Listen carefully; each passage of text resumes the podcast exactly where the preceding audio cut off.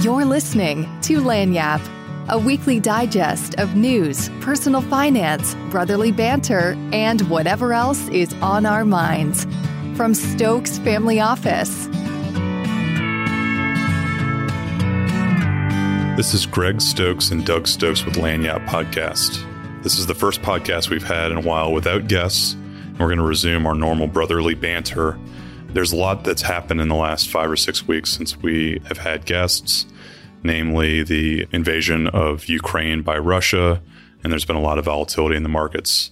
Doug, what do you think about what's been going on? Well, I'll just talk about it from the markets side because obviously there's the whole humanitarian crisis and discussion on you know what Putin's going to do next. But markets, I think one of the thing, things that we're focusing on pre Russian invasion was sort of that disinflationary pull, meaning that there were things that were at play structurally that would cause inflation to come down over time. Namely, it was technology, it was generally capitalism, globalization, aging demographics, etc.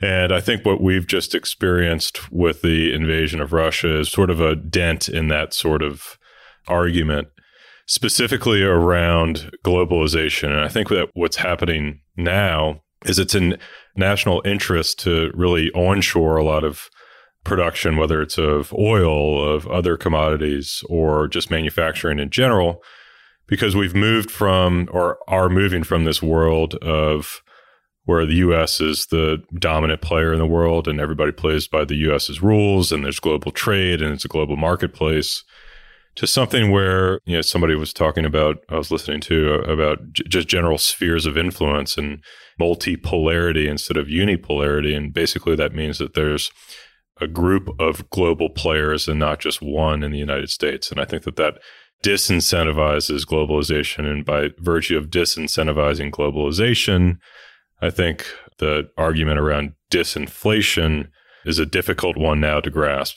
So that's my general themes on where we were generally incorrect pre Russia invasion, the new state of affairs, my stance is likely less disinflationary because of less globalization. Interestingly enough, we interviewed Cullen Roche probably he was our first guest actually, so it was probably six or six or seven weeks ago, and this is predated the Ukrainian invasion. And it was Cullen's opinion. He's an economist and he runs a uh, investment advisory practice in San Diego.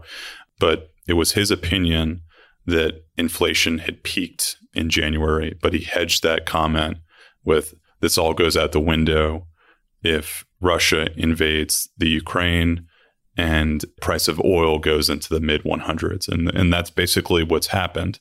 His prognostication that inflation has peaked is probably wouldn't stand by that. In fact i saw that he posted on twitter that now that it, it seems like that inflation is going to be around for a while he thinks that Chairman Powell of the Fed is going to be pretty aggressive in terms of utilizing the powers that they have to try to get inflation back into their target range, which is 2%. Inflation's been running at about 7 or 8% year over year. And that might actually increase based upon the price of oil pre all of this Russia Ukraine stuff was in the 60, 70, 80 dollar a barrel range and now it's in like the mid 100 teens like it was about 115 dollars a day pardon me, $115 a barrel. So it'll be interesting to see what Chairman Powell does from the standpoint of raising rates. They did their first increase in Fed funds rates by was 25 basis points. Is that right, Doug? Yeah, Chairman Powell almost sounds like an autocrat. I guess it sort of is. He basically controls the liquidity in the markets, but it's funny to think of. It. It's like Chairman Xi and Chairman Powell. Right, exactly. So I saw the analogy that so you've got the you remember the Evergrande, that ship that was stuck in the Suez Canal. Was it Evergrande or Ever Given? Ever Given or right, exactly. Yeah. Maybe I don't whatever it was. There's that meme of that excavator that was pushing the ship, trying to push yeah. the ship that was stuck and it was not doing anything. And I saw that somebody posted that same meme, but they put 25 basis points and was the excavator is not going to do anything essentially uh, pushing the ship of 8% inflation. Yeah. I mean, I think that that's likely right. I mean, how can you not have higher inflation for, especially for longer, if there's not a short term resolution to this conflict in Ukraine? I mean, the commodity inputs now, wheat, potash, palladium, oil, obviously, Neon. Neon. I'm guessing neon. I don't know. Uh, it is neon. just- yeah. So, but there's all these random commodities yeah. that Russia and Ukraine are like number one or two in the world that are essential in the economy of today, like palladium that you just mentioned. Russia produces 40% of the palladium in, in the global markets. And apparently, I, I mean, I, I know that's like a precious metal, but that's essential in electric cars, apparently.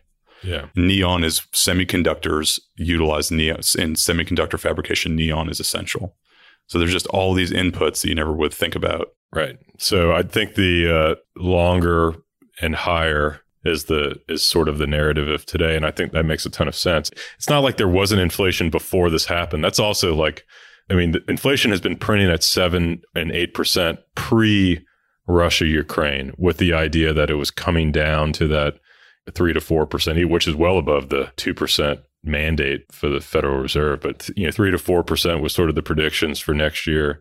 I think that's all, as Cullen said, all at the window, and sort of reminds me of like the post Vietnam era. Wasn't around for this, but basically, Vietnam War just completed. Was massive spending, and then there was the oil embargo from Saudi and, and OPEC related to the Yom Kippur War and the U.S.'s backing of Israel, and so that just you know there was the crisis around you couldn't get uh, your car filled up at the at the tank, and inflation was same around ten percent, and that ended up leading to a recession. That's maybe where we'll go to next. But I think that this is a similar period in which there was already pre-existing inflation. This is sort of fuel on the fire, and and now the Federal Reserve and Chairman Powell, in all of his authority, is is going to be forced to act for clarification purposes, the way that the Fed they have two mandates. It's maintaining full employment is one of them, and then also maintaining inflation in a certain range. And they're allowed to deviate from that based upon their judgment. But essentially, the inflation number that they try to maintain is around 2%. And so employment is good right now, but inflation is high. And so the way that they combat inflation is by increasing the cost to borrow money. So their objective is essentially to increase the cost of money by raising rates that, that banks have to pay. Then they pass those along to consumers. And that theoretically slows down the economy and lowers inflation essentially. So their tools that they have, they just raised rates for the first time in a couple of years, or maybe longer than that. I don't know, probably since 2018, maybe was the first time they raised rates. They did last week. There are many additional rate increases coming, probably because that's really the only tool they have in terms of combating inflation. And the question is, how does that impact the the economy? And that very well by Chairman Powell and the Fed increasing rates, that's going to slow down inflation most likely, but that could also cause a recession. I mean, if you think about it, there's so many different consumer loans, mortgages, et cetera, that are predicated on like the Fed funds or other f- rates that increase, LIBOR. LIBOR, et cetera, that if you think about it, if the Fed raises rates 1% and, and ultimately that impacts a consumer, consumer's like car note or the note on a used car or on a, a variable note on a mortgage, you could very well see how that could slow down the economy and slow down inflation. But I saw it actually recently Bill McBride, who is an economist that posted a couple of tweets. He said that he called a loan officer this morning to ask about their current rates. He said they're quoting 4.75% for well qualified buyers with 20% down. And then he also said that he saw a major rate sheet from a major lender showing 5% with no points. 4%, low fours are still possible for those with the conforming Fannie or Freddie mortgages, meaning mortgages of below a certain amount. But the jumbo mortgages, like not too long ago, were in the mid twos, and now they're in the mid fours, close to five. And you can just think about how that could potentially reverberate throughout the real estate market because people borrow money to, to buy real estate all the time. Yeah, I think the silver lining here is that, and we talked about this on a prior podcast, that households are in fantastic shape and debt service payments, specifically mortgage, as a percent of disposable income, were at all time lows. Yeah, I think that's a great point. Before rates creeped up. So I, the household is in good shape. I think it obviously, anytime, if you're saying, well, what is it going to take to maintain that same level of payment? How much debt can I take out to make, if I was paying $1,000 a month before at a 2.5% rate, and I still want to pay $1,000 a month, but now the rates are 5%, what happens to the value of that, that piece of real estate? It obviously have to come down pretty dramatically. But I do think just from a structural perspective, household balance sheets are in good shape and can withstand a higher debt service payment as a percentage of disposable income. But but that also means that they can't spend money on more consumption oriented goods, which is that inflation discussion. And that really leads to the other piece is how much of this is really the inflation piece is really demand driven versus supply driven. I think what we were talking about before Russia Ukraine was it was it was very much a supply demand mismatch in which demand really recovered to pre pandemic levels and supply chains were difficult to come back online. That demand really hasn't left, but now supply chains and supply in general has basically been completely disrupted. And so I think the solution to that is pull supply. I mean, is pull demand down. And you do that by higher interest rates. So one of the interesting things that I saw on the whole Russia Ukraine situation has really developed tremendously. I think the the war has been at this point has been going on for like 25 days or something like that. And I think that the I saw something else on Twitter recently that the odds I don't know who exactly produced this specific. Let's see. This is this is this is according to Derek Thompson on Twitter. But he said that the prediction market odds that Kiev would fall to Russia by April 22 has declined from 85% at the beginning of the war to just 2% today. And Russia's military is reportedly on track to lose more soldiers in two months than it lost in the entire Soviet Afghan war. So it'll be interesting to see how long this goes on. Obviously, Russia is not faring nearly as well as what the odds were before the war started. And who knows if this is going to be a protracted situation, if this is going to be a protracted supply problems. I saw, uh, interestingly, we've mentioned like the the issues that we we are facing in a developed world from the standpoint of commodities that are used in important products like palladium that's inc- included in car batteries, neon that's included in the fabrication of semiconductors. Semiconductors are in every electronic device essentially. But one of the things I saw in the developing world that is a potential big risk of related to this conflict is Russia and the Ukraine together account for like a very large percentage of the production of wheat in the world. And a large percentage of that wheat goes to developing economies like Egypt and the Middle East, et cetera. And those places could have issues related to feeding their populations. So there's a lot of potential things that are going on. And that and that's really what if you look back at the Arab Spring and like mid 2010s, that was all predicated on inflation, people being hungry, et cetera. So there's all all different types of things that could happen as a result of this.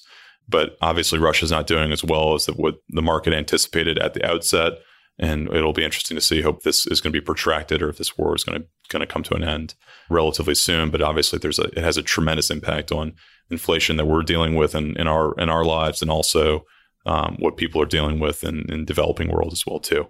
Yeah, I think going as far as like total war and global conflict and like maybe take a step before that occurs and saying what's sort of the worst outcome minus World War III, I think it would be a protracted engagement and that which would also mean that so can't get wheat harvested to feed to export to Africa and the Middle East. Sanctions still exist on Russian individuals and institutions. Having that extend for months and months or longer would be sort of the downside outcome. I think I'm not really expecting that to happen just because there's been a lot of communication back and forth between Kiev and Moscow related to some sort of negotiated settlement. They're not there yet, but I think the worst outcome here, minus a global conflict, is that sort of protraction and elevated inflation, and then the, all the reverberations you discussed related to famine globally.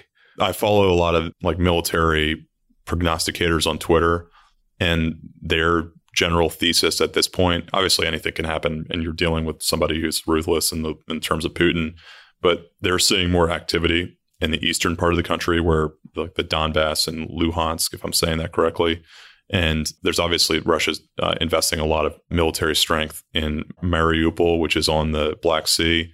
And it looks like from the prognosticators that I'm seeing on Twitter's perspective, Russia's shifting its aim in the war to try to have a land bridge to Crimea via Mariupol and obtain those two provinces in the east that they were fighting for sort of prior to this conflict and sort of shifting gears. And that may be an avenue for the war to end. There's so many things that could happen. Obviously, you mentioned there's the outcome as it relates to potential for utilization of weapons of mass destruction. That it's anyone's guess what happens, but at least it looks like from a strategic standpoint that they're sort of trying to consolidate gains in anticipation of making a deal. But it all remains to be seen. Yeah, I think just the the general framework that we should have as allocators of capital is basically, and Cullen Roche said the same exact thing that it, the range of outcomes is so wide here that I think diversification is the the ultimate winner in this sort of framework because we've even seen major rallies in stock prices post Russia Ukraine conflict and post aggressiveness by Chairman Powell related to stamping out inflation and everything rallied. And so one of the initial questions that we'll always get whenever there's any sort of volatility is like, so what should I do? Should we go to cash? And in this particular case, it was even beyond that because initially it was, you know, is this, is this going to be a all out war? But we've had major rallies in asset classes. The historical safety in fixed income bonds are basically down just as much as stocks that are this year. So I think just the this is a perfect lesson in looking at a very wide range of outcomes and basically owning a bit of everything. And you know, some things don't work and some things do, but over time, you basically are getting a a blended result that is positive. So this is a very difficult time to make any sort of investment decision just because it's like a, it could be as far as weapons of mass destruction or as complete other side. They could make a deal next week and everything basically comes down. It's pretty interesting to me to see that. So, basically, for almost for our entire career in this industry, oil and oil stocks were the absolute dogs. We talked about this in our diversification quilt discussion. I don't know a while back on another podcast, but if you looked at the in the diversification quilt example that we talked about, that commodities were at the of that quilt, they were at the bottom, almost like clockwork over the last decade. They had like one year that they were up, and it was actually last year they did fared better than most other parts in the diversification quote, like large caps, U.S. stocks, international, et cetera. But the oil and commodities really have been vindicated as an asset class the last couple years, and it really goes to show the importance of diversification. To your point, because the human instinct is to go with what's worked in the past. And that absolutely has not worked in the past, but it's working like magic this year. Yeah, nobody wanted to own Chevron or Exxon for the last seven years, and now people are asking about it, which is sort of typical. We were in a year ago, the big question was all these high growth tech and software stocks, and nobody's really talking about those anymore. Right. yeah. Like I just remember the names of some of those things like Lemonade and Datadog and anything. It's crazy to see like those, a lot of those stocks are off 75, 80% from their highs. And you've got companies like Exxon, yeah. Chevron that are up 300% from their lows the funny thing is you have like there was a company called upstart and that is like some they basically have a, a model that's different than like the fico score to be able to underwrite potential loans to people but there's some guy that bought the stock and went on cnbc and the cnbc analyst said what do they do? And the guy the guy acted like he couldn't hear the question. Yeah, right. He had no clue. I mean, these were complete bubble stocks, and people were buying these companies because they were going up every single day, and that just turned. And so, you know, sometimes it's good to own those, sometimes it's not. But the whole idea is own a little bit of everything and and get a not always the best result, but some sort of serviceable result. Yeah, one of those companies was Peloton. So and it got up to one hundred and seventy dollars a share. I remember because I owned it for a time in the pandemic, and I personally bought it because it was I was on my Peloton all the time, so there's nothing else to do all day, and I couldn't go anywhere. But I can't even remember the last time I got on my Peloton. Now I can't even even the thought of it sounds horrible. We sort of glossed over a recession before we close. I want to talk about that because I think that that's a, a scary term, and then you can go is like, is it a deep recession? Is it a shallow recession? And or is there going to be a recession at all? So Or are we in a recession right now? Yeah. Let's assume that the solution to the problem that we have right now related to high inflation, high commodity prices is the Federal Reserve reacts so aggressively to the point where they're actually trying to cause a reset via recession. And that's scary. So, what happens to asset prices in recessionary environments? So, I'm going to read it. This is directly from a, a post that Ben Carlson wrote. This is from 2019. But he said, this is this is just statistical, but the longest recession since World War II clocked was the longest one. It clocked in at 18 months in duration. Since 1945, recessions have lasted an average of 11 months, with an with a 2.3% average decline in GDP or gross domestic product. And he said, here's something you probably didn't know about recessions. Then he goes to list the recessions, like for example, February 1945 to October 1945 and the S&P 500 performance during the recessions. And from February 1945 to October 1945, during the recession, the S&P 500 returned positive 27.7%. And then he goes to list off the the the recessions that occurred between 1945 and present, and in uh, and on average during recessions, the S&P 500 returned an average of 3.8 percent during a recession. So a ton of volatility, but a positive outcome from start to finish. And obviously, does he go through like what happens to the five years after that or anything like that? Yeah, he does. So in the five year period, on so on a one year basis, the average return after a recession, post recession, once the recession is over, is 15.3%. These are cumulative returns. The three year plus three years is 45.84%, and plus five years is 120.33%. And he said there wasn't a single three or five year period following a recession where stocks weren't up, and five out of the past 11 recessions saw the S&P 500 rise triple digits over the ensuing 5 years. Yeah. And he says buying stocks during a recession will always feel like a layup in the rearview mirror, but it can be extremely difficult at the time. Not only just buying stocks, but not selling stocks, which is sort of a framework for how we design portfolios, which is you mentioned three and five years. And we always like to say we like to have three to five years of cash flow needs. If you're needing cash flow, set aside in fixed income to be able to weather that storm because you get the best results historically through you know from the bottom of the recession and bear market you know subsequent bear market to the top and you don't want to sell during that period. But if you're somebody that's saving in your 401k plan if you're young if you've got a 529 plan with kids i mean these are scary times and and you just have to go through this sort of period with that sort of mindset that using history as a guide and making those decisions that are tough to make. Yeah i think that morgan housel who we, you and i have previously spoken to who is a, a best-selling author he wrote the psychology of money for anybody who's looking for a really good read that's a um, really, really easy read as well too but what he said is that the volatility that you have to deal with in stocks is the price of admission for the returns that are associated with stocks. And I think that makes total sense from the standpoint of the only reason why you get good returns is because you have to risk something associated with that. And that's the return that you get. Yep. So, with that, I think we should wrap it up. We're coming up on 30 minutes, but I think the overarching theme is nobody knows nothing and own a diversified asset, diversified portfolio of different asset classes because uh, the range of outcomes is wide. And, and during recessionary periods, doesn't necessarily mean that everything goes to hell, as as Ben Carlson laid out. So, hope everyone has a great rest of your day, and please share this with friends and family, and like and subscribe, and all those other things that push us more to the top of Apple and Spotify podcasts.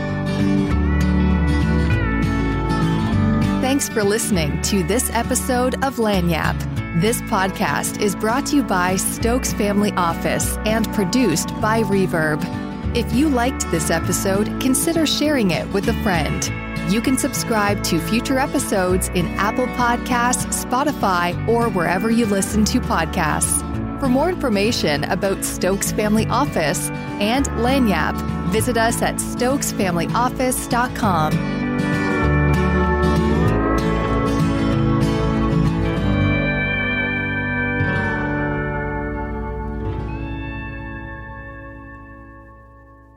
The information in this podcast is educational and general in nature and does not take into consideration the listener's personal circumstances. Therefore, it is not intended to be a substitute for specific individualized financial, legal, or tax advice. To determine which strategies or investments may be suitable for you, consult the appropriate qualified professional prior to making a final decision.